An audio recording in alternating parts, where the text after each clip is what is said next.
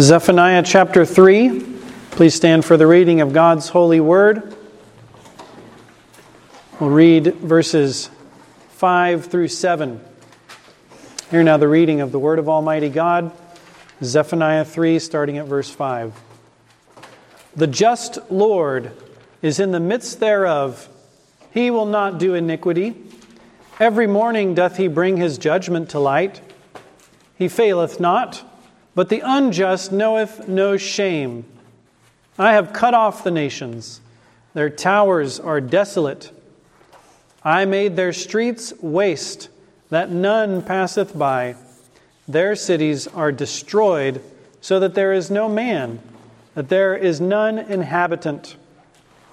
I said, Surely thou wilt fear me, thou wilt receive instruction so their dwelling should not be cut off.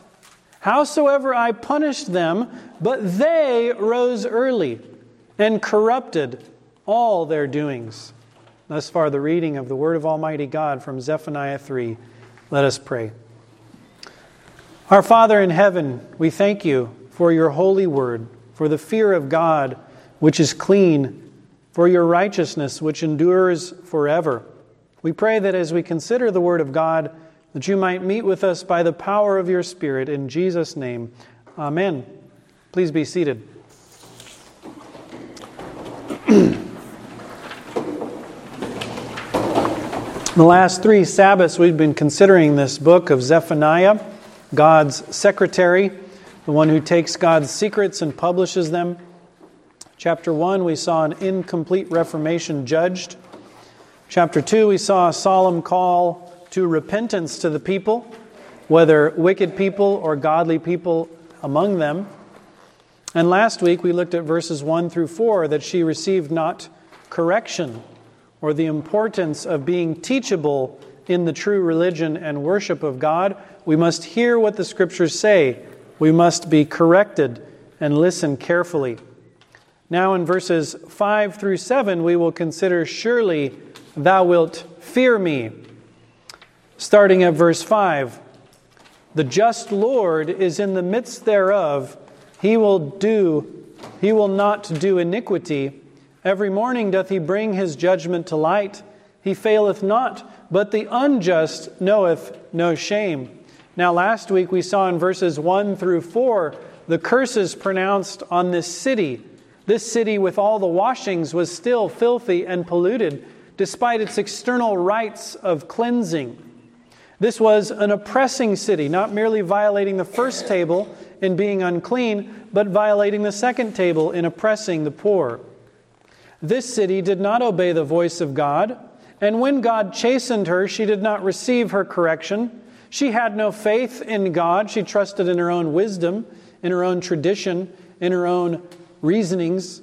She didn't draw near to God, which is the basic duty of faith and repentance. No, she didn't believe God's promise. She didn't turn from her sins. She didn't bewail her evil condition. And because of that, they deserved certain types of rulers. Verse 3 told us their princes were like roaring lions, not because they were fearsome, but because they were hungry and they would devour the people. It says her judges were as evening wolves. A wolf has not eaten all day. He goes out at night to find his prey. He is hungry. He wouldn't even gnaw the bone till the morrow. He couldn't wait to f- fulfill his appetite. Rather, he was voracious. He ate quickly and he ate greedily. These are the judges, these are the rulers in the state. Such a people deserve such rulers. What about in the church? Verse 4 we read of her prophets were light and treacherous persons. No gravity, no seriousness. They were frothy, they were light. They had visions, but not from God. They wouldn't give the people the word of God as Zephaniah and Jeremiah were doing at this time. No, they would slightly heal the wound of the people and say, Peace, peace, when there was no peace to the wicked. But they made promises. They were treacherous. They gave them, oh, this is the word of God. You'll be fine. The city won't fall. The Babylonians aren't coming. Everything's going to go on as it has been because God loves you and has a wonderful plan for your life. Eh. God hated them and had a miserable plan for them, except they repent. And the false prophets were light and treacherous, and therefore they would not speak the truth. What about her priests? Certainly, there must have been someone in the priesthood. No. Her priests have polluted the sanctuary, or all those things that God called holy, they made into unclean things. They took even the very law of God and they wrenched it out of its context to say, Look, you'll be blessed. God made promise to you and your father Abraham. God said he would be your God. You have nothing to fear. Wrenching the law. Doesn't God say, Yes, you better fear if you won't obey my voice? That I will bring judgments and curses against this city? Yes, he had said that, but the false prophets and the priests would sit back and say, Forget about that. Lock up Jeremiah. He keeps prating against this city as if God's going to destroy us. We got the temple of the Lord here. The temple of the Lord are these. Filthy and polluted cities will receive such rulers, such prophets, such teachers but what about God? Wasn't God in the midst thereof? Oh, yes! Verse 5 assures us God is there, but He is just. He dwells between the cherubim, but don't think that's going to keep Him from judging you. Yes, He's in His temple. Yes, he's seated upon a throne of grace. Yes, you have the signs and pledges and seals of his presence there with you. But do not therefore foolishly flatter yourselves, he says, as though God approved of your wickedness. No, he will do no iniquity, no special favors for those unrepentant people. Matthew Henry says, he will not do iniquity, and therefore you should not.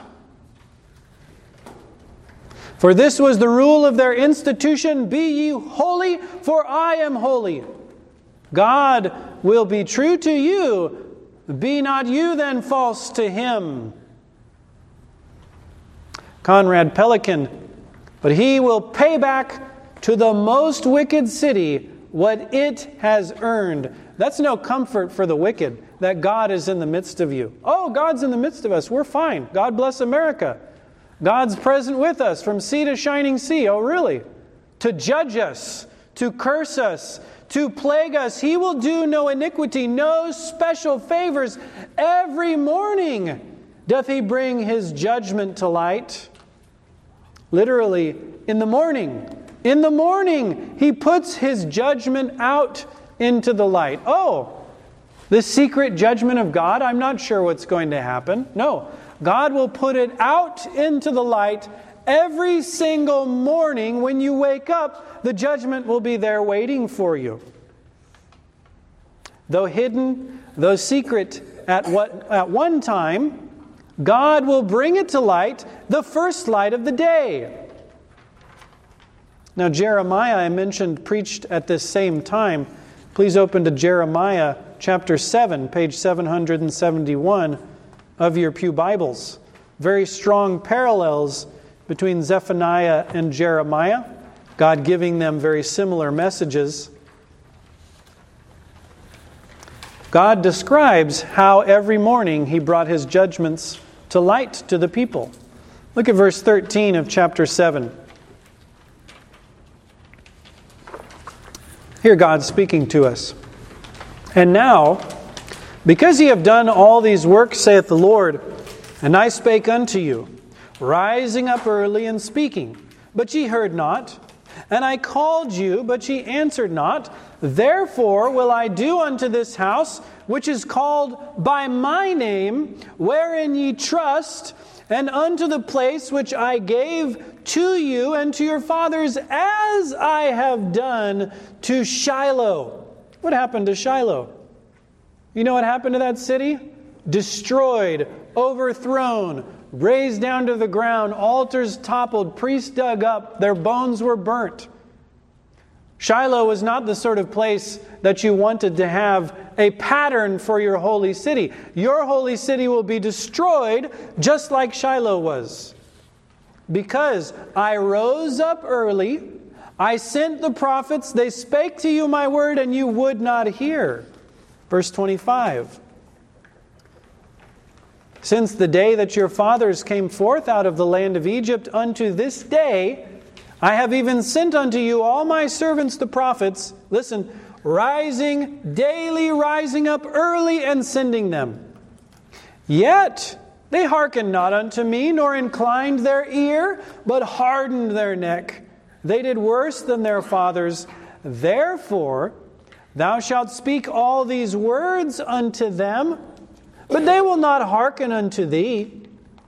Thou shalt also call unto them, but they will not answer thee. How did they respond to God's early sending of his prophets? Did they soften their hearts and say, God sure is taking care of us to make sure we understand his will? Is that how they responded? No.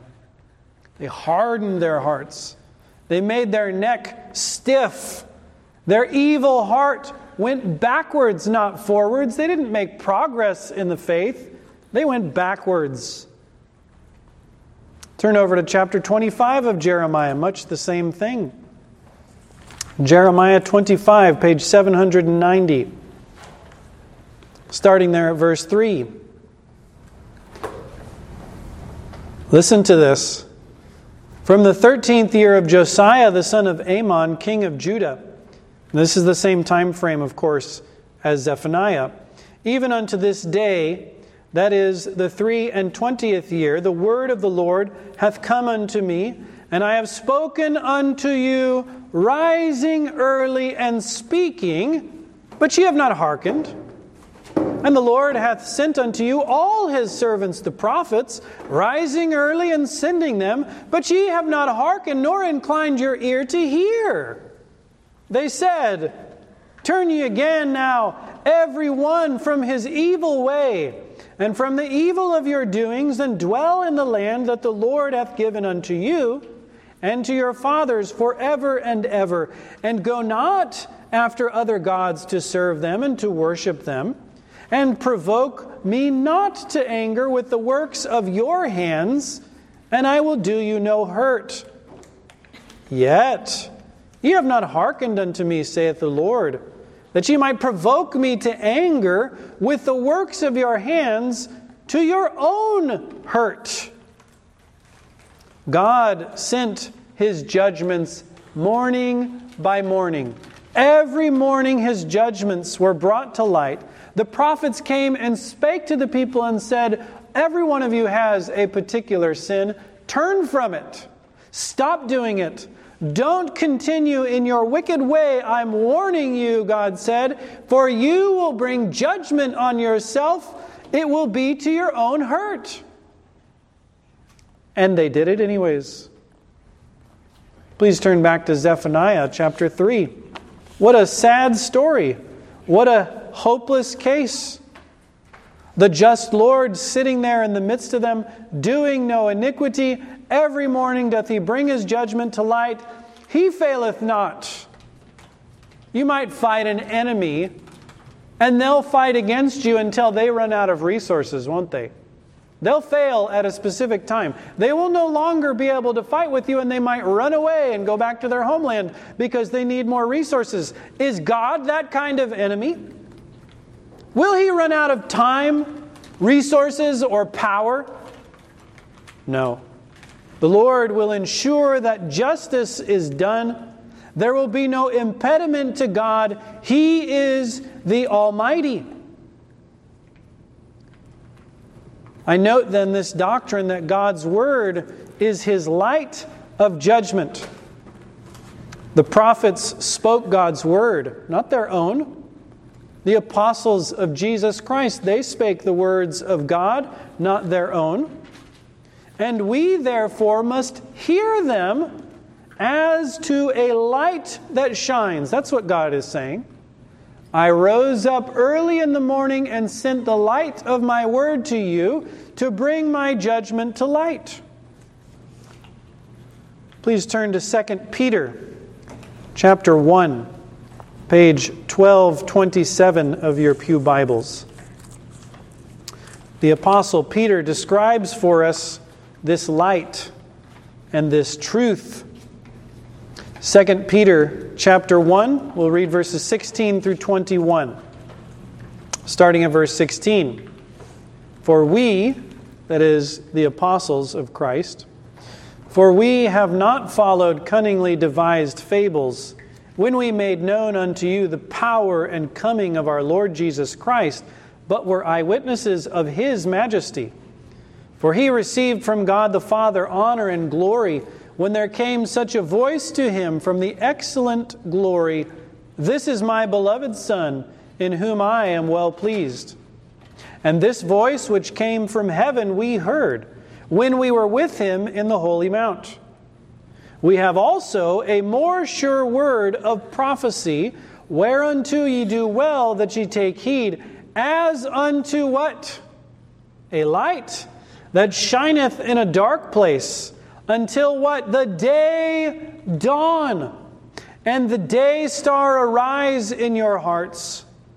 Knowing this first, that no prophecy of the Scripture is of any private interpretation for the prophecy came not in old time by the will of man, but holy men of God spake as they were moved by the Holy Ghost. What is the light that God has designed for us to hear? Well, it's a twofold light, isn't it?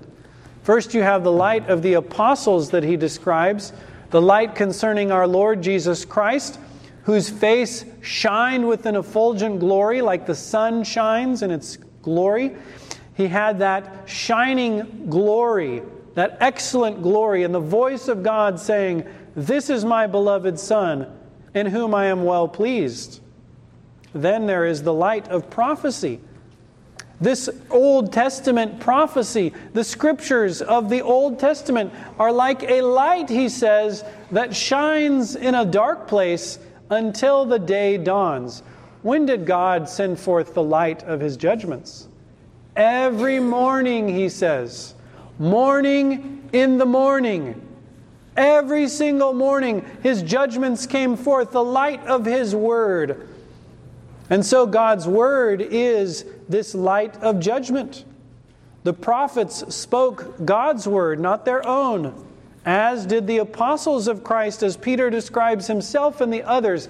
This is God's voice that they have delivered to us. These are God's words. Let us then open our eyes to the words of God. Let us open our ears to its reading and to its preaching. Let us open our minds to the truth delivered in the Scriptures. Let us open our hands to receive and to do His commandments. Let us open our memory to the treasures of knowledge and wisdom. Let us open our wills to the sovereign authority of God. Is this what Israel did? No. They turned their back. They went backward. They stiffened their neck. And that's why Zephaniah is saying, There's no hope for you. You won't listen. You won't hear the light. God every morning is there in your midst. You could hear what the prophets have to say. Let us open our affections to the promises and precepts of God. Let us pant after the oracles of God in Scripture. Let us not shut our eyes to its light, stop our ears to its voice, turn our back from its demands. No, let us hear the word and do it. Please turn back to Zephaniah chapter 3. Zephaniah chapter 3.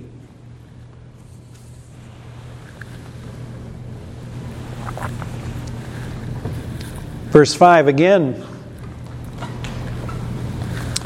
Every morning doth he bring his judgment to light, he faileth not, but the unjust knoweth no shame. Now we've looked at this idea of shame. This is from Romans 6:21 which we looked at recently. What fruit had ye then in those things whereof ye are now ashamed? For the end of those things is death. Shame is where your conscience says you're guilty. You shouldn't be doing this. But the unjust man who is so corrupt, does his conscience work? Does his conscience condemn him? No. By a life and practice of sinning after sinning after sinning, the voice of his conscience has gone lower and lower and lower until the conscience says nothing to him. He's stopped listening to his conscience. His conscience has stopped talking to him. He knoweth no shame. Turn over to Jeremiah chapter 3, please. Page 765. Notice the analogy that the prophet takes starting at verse 1.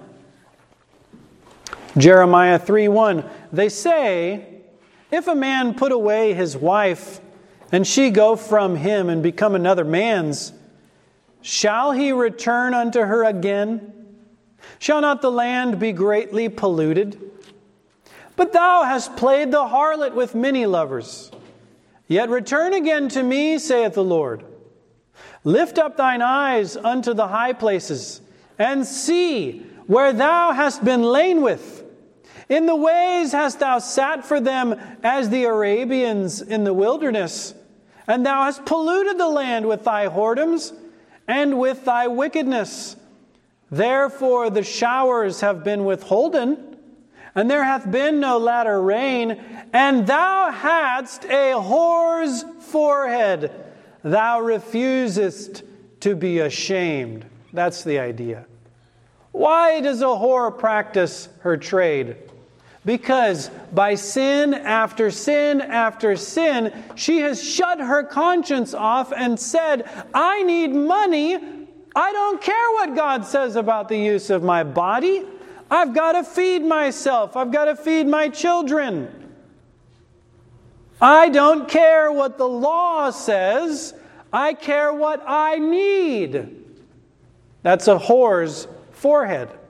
You, Israel, are a whore, he says. You refused to be ashamed when I judged you. I took away your blessings. No crops for you, no rain for you, but your forehead refused to be ashamed. Mm. Mm.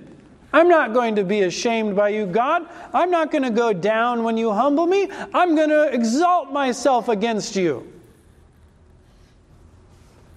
God requires that when He sends forth His chastisements, we humble ourselves. We submit ourselves to Him. Otherwise, He says, you have a whore's forehead. You're impudent. You're incorrigible. You cannot be corrected. You can also see this in Jeremiah 6 13 through 15 and in chapter 8, verse 12. Let us be careful to always maintain a tender conscience let us fear to offend God, and because we fear to offend God, let us hear the voice of our conscience.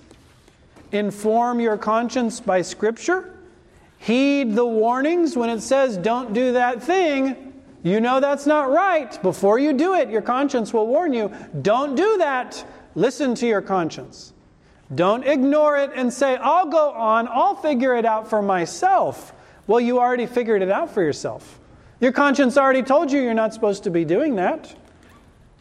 Do not become hardened in your conscience. Heed the warnings. Be ashamed when it condemns. Not upset that you got caught, but ashamed that you violated the law of Almighty God. Repent and turn to Christ when you hear the sentence of condemnation come from the conscience, God put his deputy there to bring you to repentance.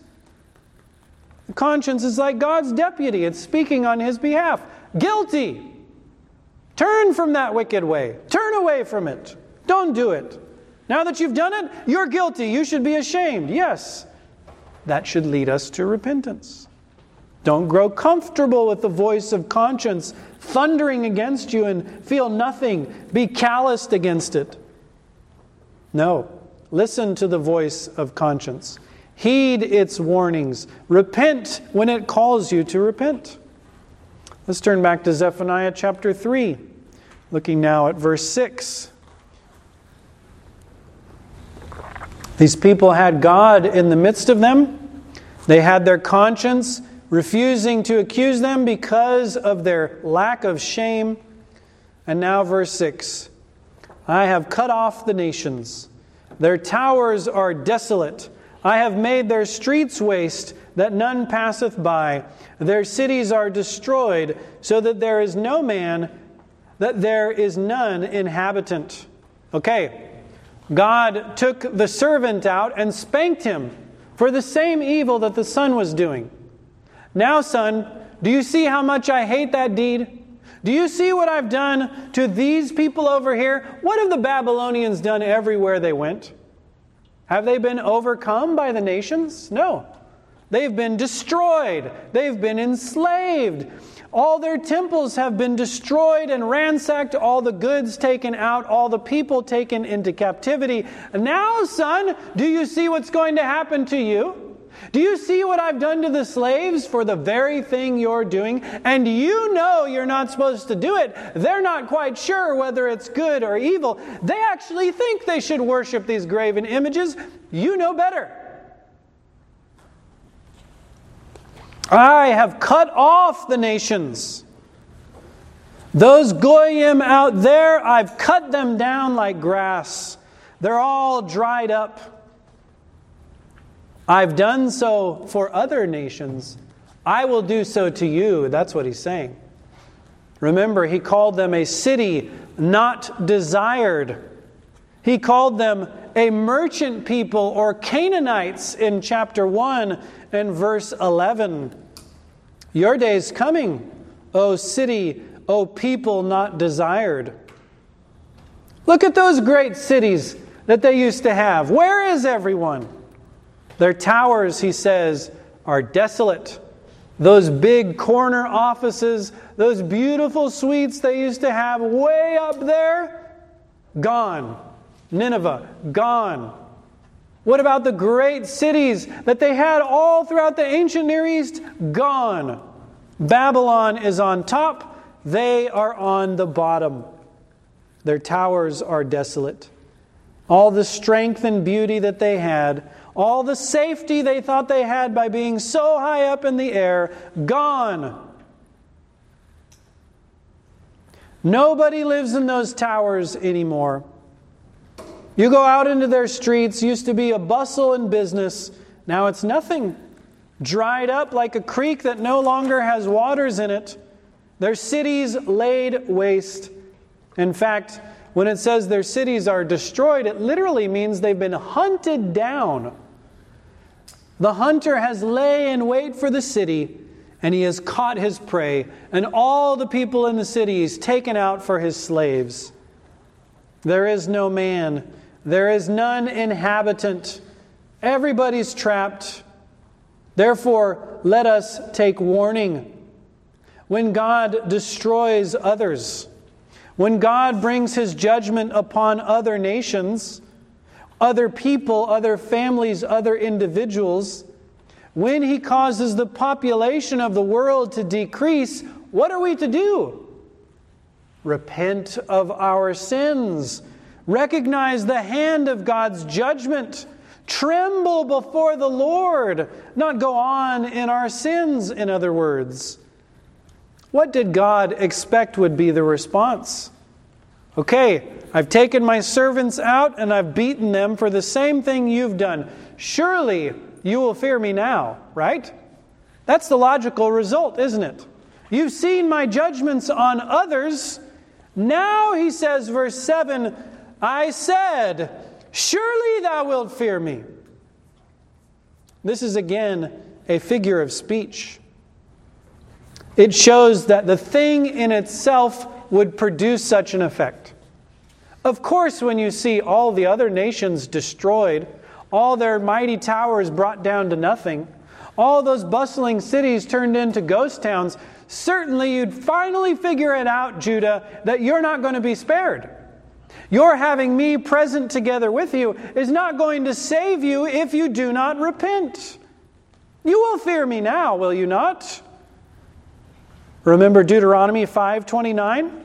Oh, that there were such an heart in them that they would fear me. It's a figure of speech. God saying, like he didn't even know. I'm not sure. I wish it were the case. I can't accomplish it. Hear the same idea. Now they'll fear me. Now they will turn from their sins. Now they will receive instruction, he says. This word instruction means discipline, chastening, or instruction. We saw in verse 2 she obeyed not the voice, she received not correction. Same idea. Turn over to Proverbs chapter 1, please. Page 668, concerning instruction. Psalms and then Proverbs. Proverbs chapter 1. We'll look at a few verses here to get a taste for the idea of instruction. The Proverbs of Solomon, the son of David, king of Israel, to know wisdom and instruction, to perceive the words of understanding, to receive the instruction of wisdom, justice, and judgment and equity. Look down at verse 8. My son, hear the instruction of thy father, and forsake not the law of thy mother. Turn over to chapter 3, verses 11 and 12 of Proverbs. My son, Despise not the chastening of the Lord, neither be weary of his correction, for whom the Lord loveth, he correcteth, even as a father the son in whom he delighteth. This is what God's relationship was to Judah. I am your father, I have instructed you. And part of my instruction is that when you go astray, I have corrected you. I have spanked you, in other words. I've taught you by my words. I've taught you in my providence to listen to my words. I gave you the law, and then I spanked you in my providence so that you'd pay better attention and receive instruction and correction, discipline, chastening, instruction. Surely thou wilt fear me, he says, and you will now receive instruction. If God chastens the heathens, certainly shouldn't you expect that I will now come to you? Don't you see that I am coming for you next? Your chastening is not off the table. No, I desire to correct you. God will not spare the son if he would not spare the servant. I note then this doctrine God's providence is a warning to us that we should listen to His word. God, in His providence, warns us to listen to His word. God chastens and judges others to drive us to fear, to hear the word of instruction to come back to the Word of God and say, Lord, instruct me, teach me, chasten me, enable me to fear you. Let us then observe God's providence. There are different ways people observe providence. Some people observe it so they can write books. We call those historians. I want to observe what happened in the past so that I can write these amazing books. Not necessarily bad in itself, but rather speculative. That is an idle observance of providence. God says, You should take note of what I'm doing with the other nations. Why? So that you can fear me and receive instruction. This is why we must observe providence.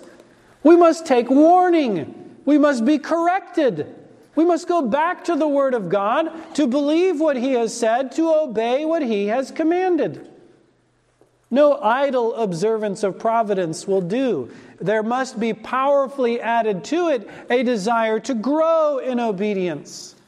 a desire to hear the voice of God.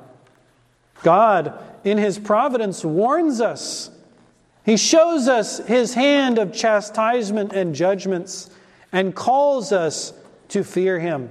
Surely thou wilt fear me, thou wilt receive instruction, so their dwelling should not be cut off. You see what happened to all these nations people of God is that they refuse to repent of their sins. So if you decide we're done with our sins, if you decide we will fear God and we will receive His instruction, guess what will happen to your land? You get to keep it. It is for your good. But should you continue on in your sin, will you get to keep your land? No. Your dwelling will not be cut off. You will not go into captivity. Should you fear me, he says.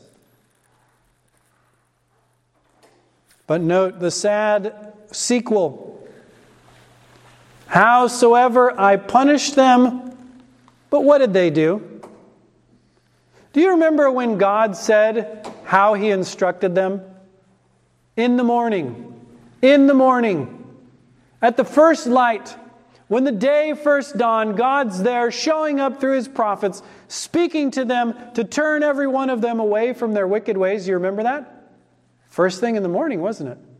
Early, at the day dawning, the word of light and instruction came to them. When did they start corrupting themselves? Exactly then, wasn't it? They rose early to hear the word of God? No. And corrupted all their doings. They saw what I did to the other nations. They saw that I was punishing them as well. And rather than return with a spirit of humility and submission, answering God's goodness with obedience and repentance, what do they do? Corrupt themselves in all their doings. They became more wicked. They were most earnest and ready to do wickedly, the Geneva notes say. God was most earnest and ready to call them to repent by their prophets, so they matched their might and main to overthrow His holiness by their corrupt deeds. This word Corrupted means to ruin, to rot, to spoil, to mar, or to injure. God shows up through his prophets. Did they listen to them? They stoned them, didn't they? They would kill the prophets, they would throw them in prison, they would corrupt themselves.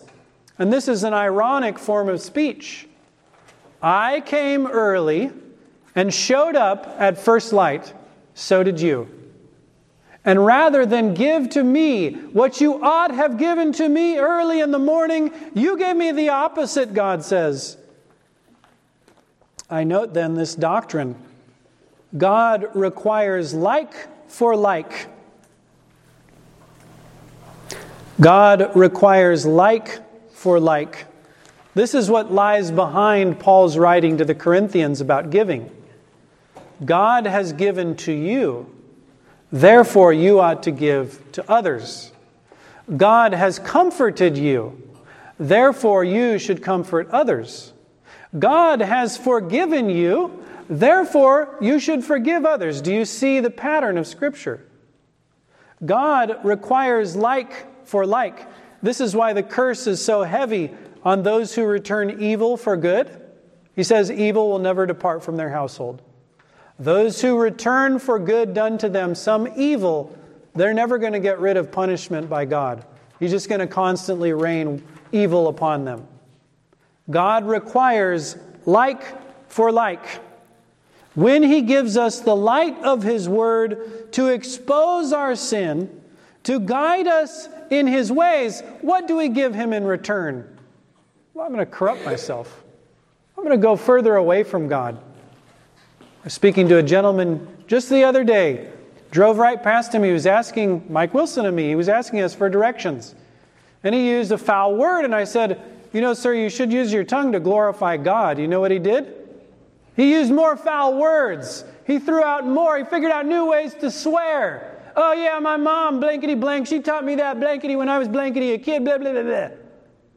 More corruption. Is that what God says you should do? Somebody rebukes you for having a foul mouth. What should you do? You know, you're right. I need to repent of my sins. I need to turn from my wicked way. Let us return God in kind.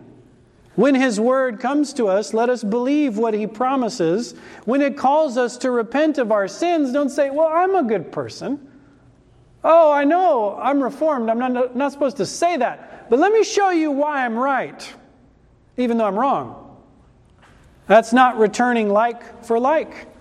The word, if it exposes a sin, we should repent. Not rise up early and shield off our sin and say, No, my sin's okay. Uh, you don't understand. My sin is actually a virtue. Yeah, your sin, no, that's horrible. My sin, pretty good. Let us return like for like. God rises early. Let us rise early to hear his word, not to corrupt our ways. Let us return obedience for his commands. Let us return faith for his promises. Let us return fear to his threats. Let us return repentance when he announces our sins. This is to return like to God. This is what God required through Zephaniah of the people, and this is what the people refused to give, and therefore he says, You'll be cut off. There's no hope for you. There's no repentance. There's no like for like. There's just the opposite. And therefore, God said, I have a sacrifice. I've bid my guests. They're coming for you. The fowls of the air will eat your flesh. The Babylonians will take your goods. They'll carry you away beyond the river. And so God speaks to us. America, what is our hope? Have we repented when God rained early on us and gave us the light of His Word? Have we listened carefully to all the commandments and the statutes? Have we followed the ways of our ancestors who came here so that they could worship the true and living God according to His Word? No. And so, therefore, we must expect that we will be cut off unless we repent unless we turn from our own ways, unless we turn to God's most righteous ways, acknowledging before Him and saying, Lord, surely now we will fear you. Surely now we will receive instruction so that we may not be cut off in our dwellings. When God punishes us as a people, let us rise early and repent of our sins rather than corrupt all our doings.